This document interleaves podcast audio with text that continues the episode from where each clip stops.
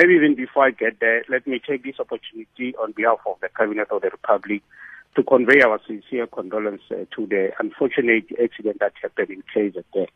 While coming to the subject matter, uh, I think since from Thursday, the the IEC has uh, tried its level best uh, to ensure implementation of the Constitutional Court order that instructed that uh, before we conduct the, the IEC conducted the, the, the, the local government election on the 3rd of August, they should ensure that uh, all the people with uh, incomplete uh, uh, residential uh, details on the voters roll or people who don't have details on the voters roll should update their details. So since from Thursday, they've been very working very very hard.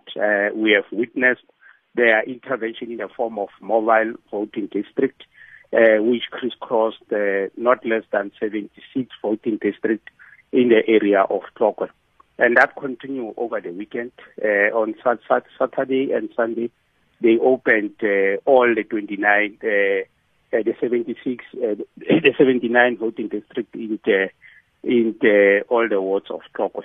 So there is a steady progress that has been registered, and hopefully today the IEC will uh, release a consolidated report of the impact of the intervention. But I must take Sakina this opportunity to uh, really commend our people in Tlokwe, all stakeholders, the church, everyone, I mean, who responded positively to the call by the IEC.